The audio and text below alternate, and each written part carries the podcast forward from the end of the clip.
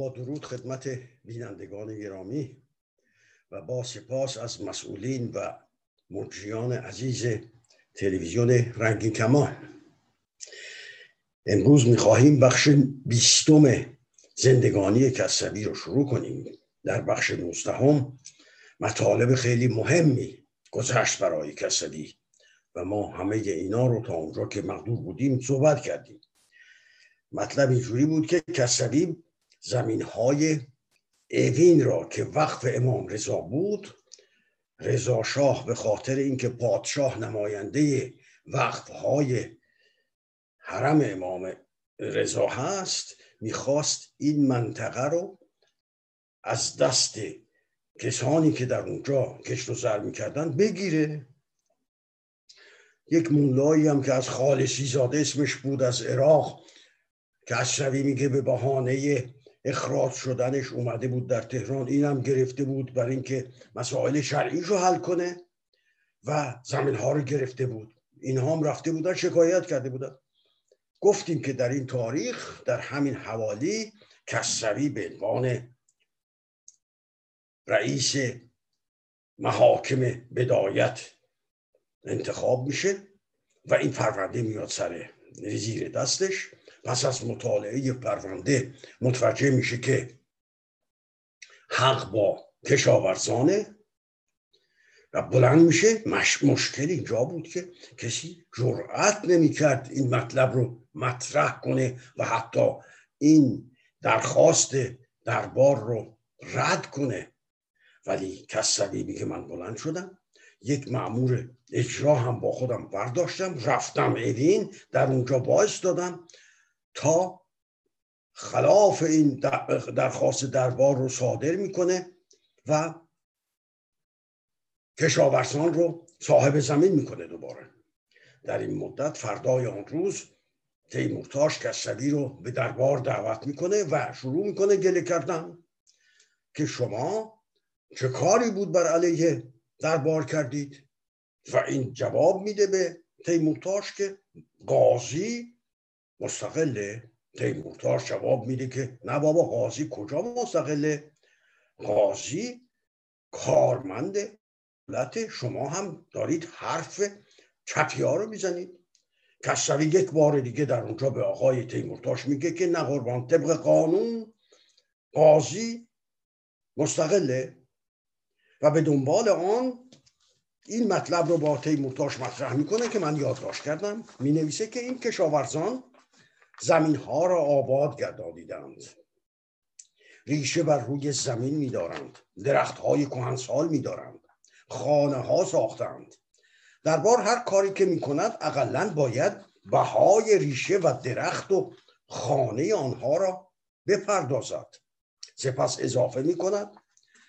همه چیز به کنار. این چه صورتی دارد که یک دست کشاورزان و رنجبران به نام اینکه شاه و دربار به آنها ظلم کرده در شهر بگردند و همه جا ناله کنند و در همه جا گفته شود بروید به عدلیه.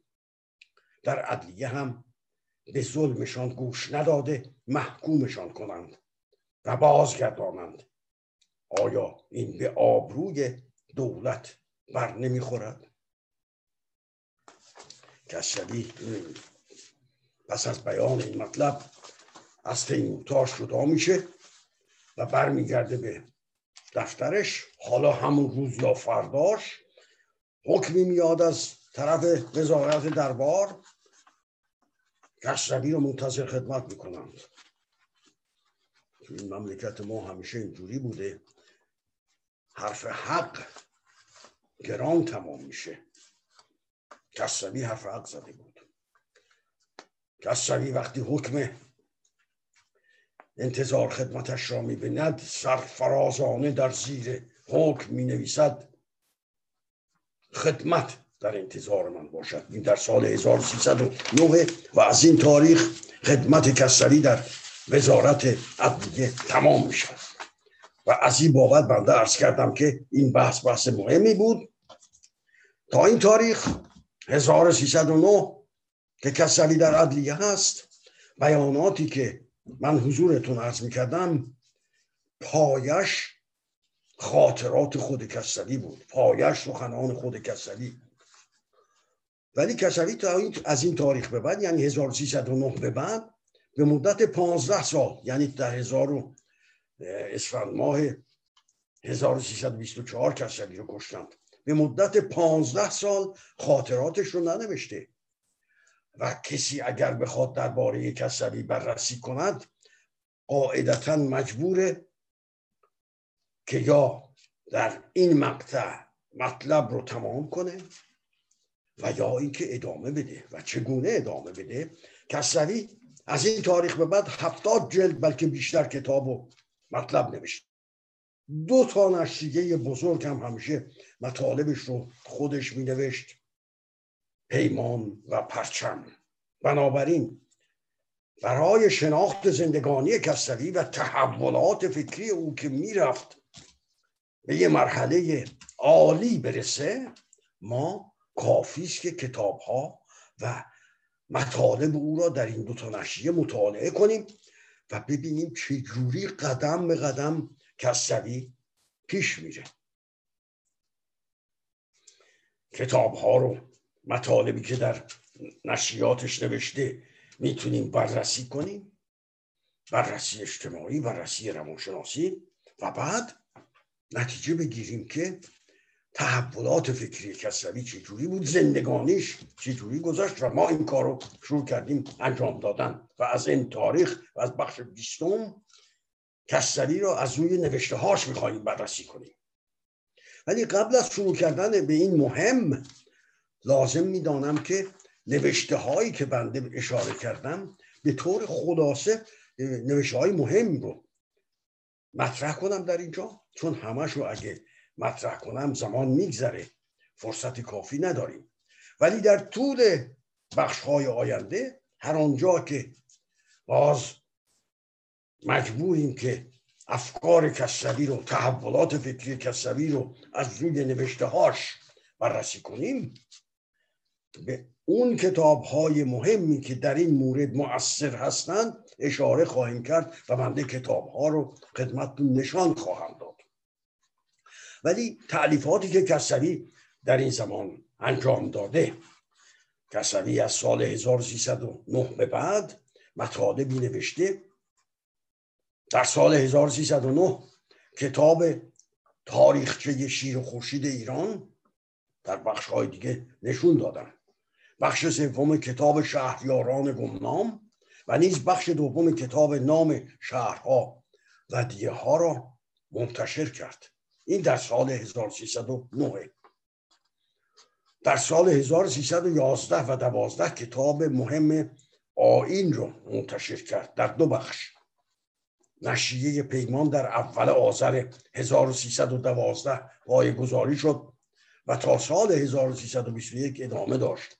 این روزنامه در شش ماه نخست هر پانزده روز یک بار منتشر می‌شد و پس از این تاریخ هر ماه منتشر می‌شد. شد یعنی ماهنامه به که بگیم روزنامه. در همین سال کتاب پربار تاریخ 500 ساله خوزستان رو در همون سال بین 1312 11 و 12 تاریخ 500 ساله خوزستان را منتشر کرد و سپس جزوه قانونگری را منتشر نمود. این تاریخ 500 ساله خوزستان رو در بخش های گذشته بیان کردیم که کسوی در معمولیت خودش در خوزستان مطالب رو آماده کرده بود و پس از فراغت این کتاب بسیار معتبر را به چاپ رسانید در همین سال مقدمه ای بر افافنامه در سال 1313 نوشت. این افافنامه خواهم گفت که یک شعر 213 سطری بود در مورد زن و به ما این مقدمه مسیر فکری کسروی رو در اون تاریخ نشان میده و به همین دلیل اینجا رو من انتخاب کردم. در همان سال کسری تعلیف کتاب معروف تاریخ 18 سالی آذربایجان را شروع می‌کنه. این کتاب در حقیقت فرهنگی است در مورد مشروطیتی که در آذربایجان گذشته. مردم آذربایجان از در مرکز مشروطیت قرار داشتند و یکی از مراکز مبارزات مشروطیت بود. و اگر این کتاب نبود ما حالا از اغلب این مسائل خبر بودیم که کسری درست نوشتیم مسائل. در سال 1315 کسری گلچینی از کتاب پلوتارخ را در دو جلد منتشر کرد. کتاب معروف تاریخ مشروطیت ایران در بین سالهای 1319 تا 21 نوشته شد. این دو جلد کتاب تاریخ 18 ساله آذربایجان و تاریخ مشروطه ایران مکمل یکدیگرند و این کتاب دومی هم یک انسیکلوپدی یک فرهنگی است در مورد تاریخ مشروطیت که بسیاری از زوایای مشروطیت رو روشن می کند در سال 1316 کتاب راه رستگاری رو نوشته. که باز ما در آینده به این کتاب اشاره خواهیم کرد تا افکار کسوی رو بررسی کنیم ببینیم آیا فکر کسوی در این چارچوب محیطی که زندگی می‌کرد تا چه اندازه متحول شده است. کتاب ما چه می‌خواهیم رو در سال 1319 منتشر کرد که این عبارت از برسی از مقالات روزنامه پیمانه که به هم جمع کرد و افکار خودش رو در اونجا مطرح کرد که من چی می‌خوام. در سال 1320 یک به اصطلاح جزوه می‌تونیم بگیم کتاب می‌تونیم بگیم که دنباله سخنرانی هاش بود جمع کردن و که نام این جزوه رو امروز چه باید کرد گذاشتند و به جا گذاشتند. رضا شاه از مملکت رفته. فرزندش محمد رضا شاه به جاش نشسته. مملکت بلبشوه. در عین حال گرفتار قوای بیگانه است. و کسروی در این تاریخ؟ به فکر چاره است. میگه ما چی می‌خواهیم از سال سال 1121 نیست کتابی به نام پیامی به دانشمندان اروپا و آمریکا رو تمام کرد. جالب است که در از سال 1322 اول سال 1322 تا 20 اسفند ماه 1124 حدود سه سال که روز قتل زمان قتل کسروی است. کسروی اون که من یادداشت کردم اینجا چهل نه جلد کتاب منتشر کرده است. و تمام این کتاب ها در چهارچوب فریاد کسروی است در مرکز جامعه بر سر مشکل آفرینانی که در مملکت پیش آمده بود در اون چهار سال و ما به اینا در بخش های آینده خواهیم رسید.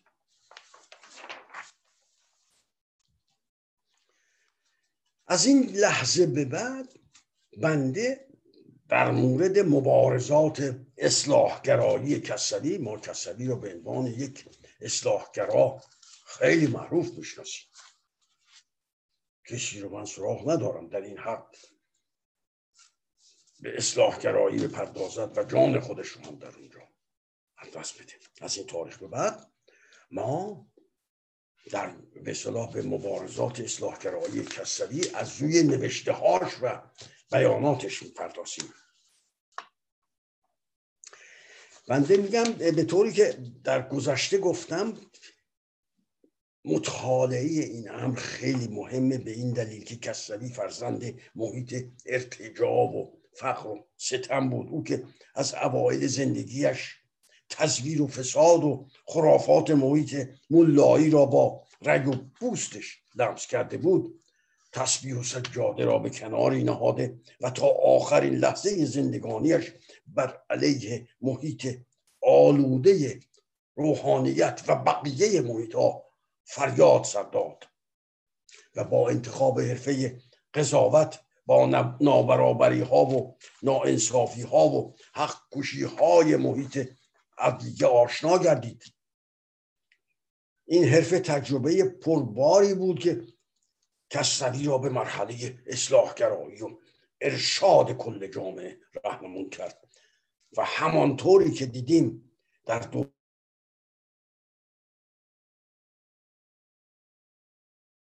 روان وی پدیدار شد. در آخرین دوره خدمتش در عدلیه که هجده ماه طول کشید با پرونده های حقوقی و جنایی آشنا گردید و به عنوان یک قاضی قدرتمند در محاکم قضایی حکم سر داد و عملا با فساد و ناهنجاری های جامعه به مبارزه پرداخت. این پرونده هایی که کسروی حکم صادر می‌کرد اغلب نشانی از زورگویی و ستمگری قدرتمندان بر علیه ضعفا بود.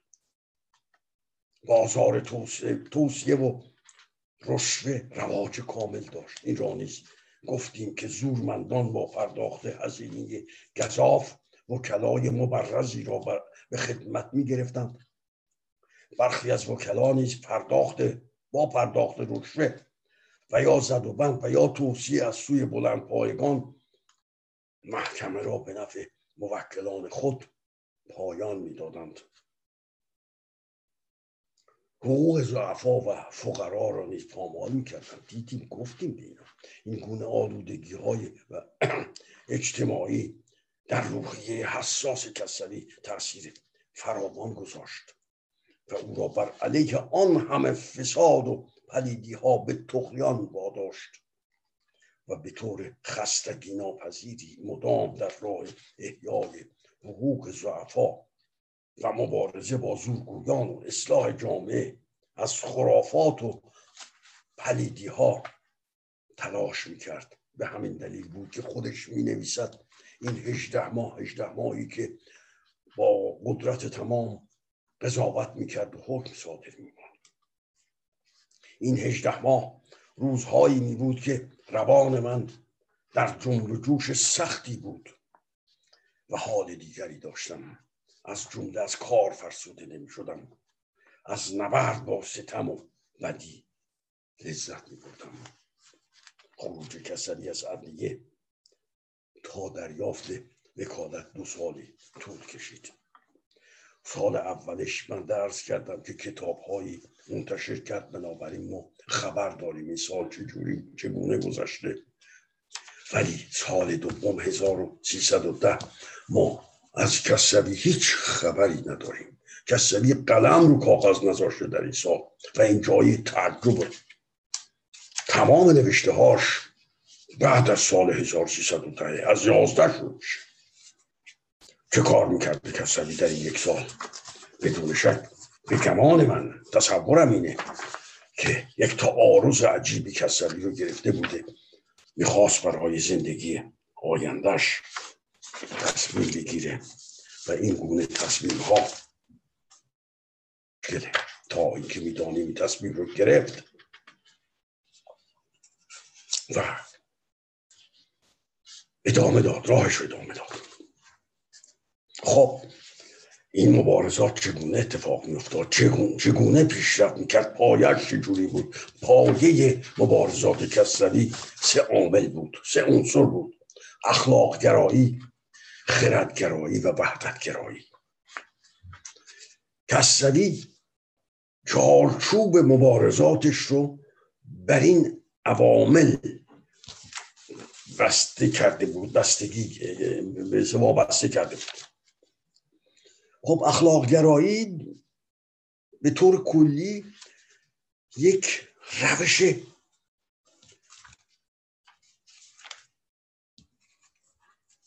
اصلاح است بیشتر روش کسانی است که می‌خوان در جامعه امر به معروف بکنن. و این در کلیه ملایان روحانیان کشیشان و دیگران مسئولان دین مشترکه دنبال خرد میگردن. دنبال اخلاق میگردن. خردگرایی هم خواهم رسید. در اخلاق دیگران مداخله می‌کنن و کسبی در این تاریخ این گونه تصور می‌کرد. بنابراین من در سخنان آیندم خواهم گفت. این تاریخ که من دارم حضورتون عرض می‌کنم سال 1311 هست. کسوی از دید فکری یک فقیه به تمام معناست. یک ملای به تمام معناست. افکارش ملاییه فقاهت تنها چیزی که درش هست با ملایان مخالفه. ولی مذهب شیعه و دین اسلام رو احترام قائله به مقدسات مذهب شیعه و اسلام احترام قائله و هیچ گونه از این در این تاریخ رفتاری بر ضد دین دین اسلام و مذهب شیعه در او مشاهده نمی ولی خودش در کتاب ما چه می خواهیم می نویسد که در توده اخلاق گرایش در توده آلودگی های بسیار در میان می دیدم و اگر از هر, از هر آلودگی دیگر چشم پوشی توانستیمی از بدی خویها و زشتی کردارها نتوانستیم بنابراین با اخلاق گرایش مبارزه می‌کنه با خویها و کردارها یعنی مداخله می‌کنه در امور مردم.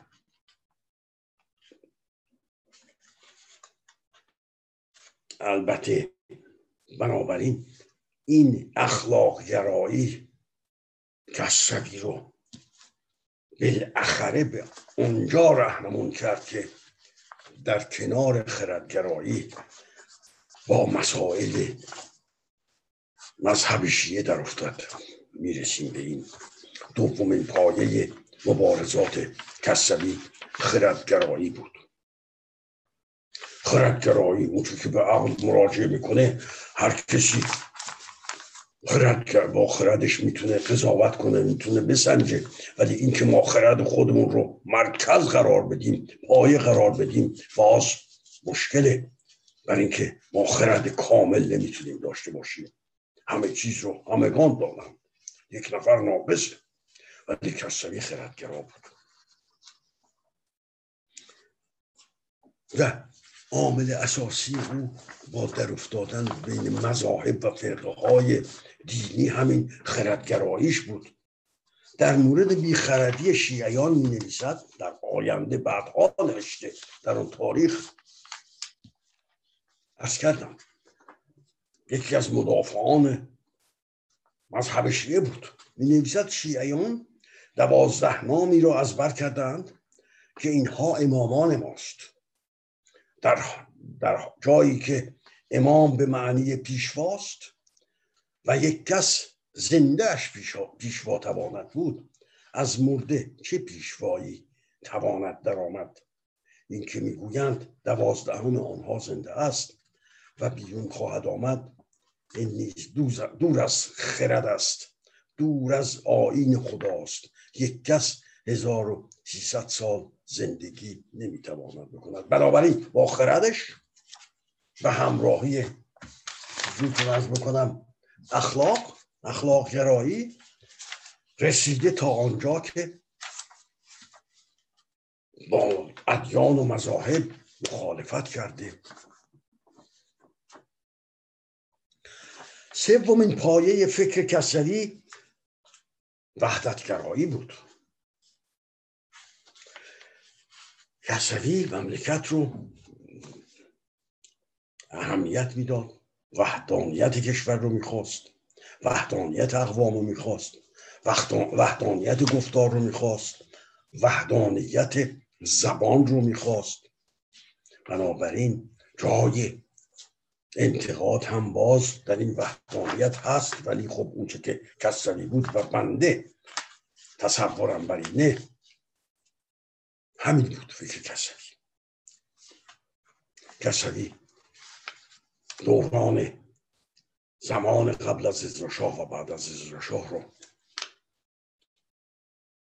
در این دوران قبل از ازرشاه در محیط آلوده و ایران ضعیف و ایران بدبخت و بیپولی و بیماری ها و تعصبات و خرافات زندگی کرد و حس و جوش خورده قصه خورده بعد دوره رضاشاه رو دیده دوره نظم دوره پیشرفت با تمام اشکالاتی که همین حکومت داشت ولی رو به پیشرفت بود آنگاه دوره بلبشوی زمان بعد از خروج رضا شاه رو می‌بینه که مملکت اشغال شده به وسیع قوای بیگانه.